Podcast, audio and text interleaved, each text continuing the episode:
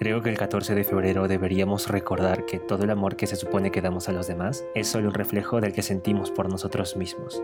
Y digo se supone porque muchas veces pensamos que amamos cuando en realidad vamos expresando maquillados deseos de posesión. Tú eres mía, entonces te regalo esto. No eres mía, entonces no te regalo nada y tampoco te amo.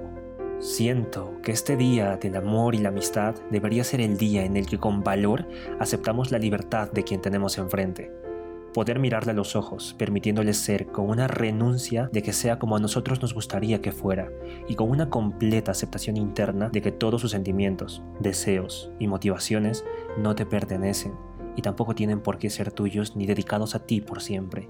Entender que a quien se ama no se le puede cortar las alas para poseerle, porque su libertad siempre será suya, y eso muchas veces no es ni será necesariamente como a ti te gustaría.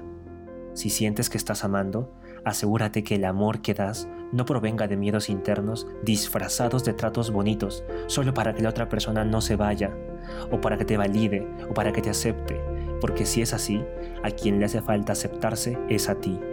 Asegúrate de no dar solo para que alguien termine quedándose a tu lado.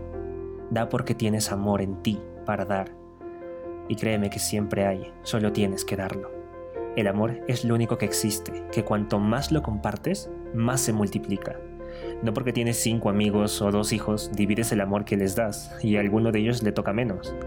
Lo único que hace falta cuando amamos a mucha gente es el tiempo, el tiempo que podemos pasar con cada uno de ellos.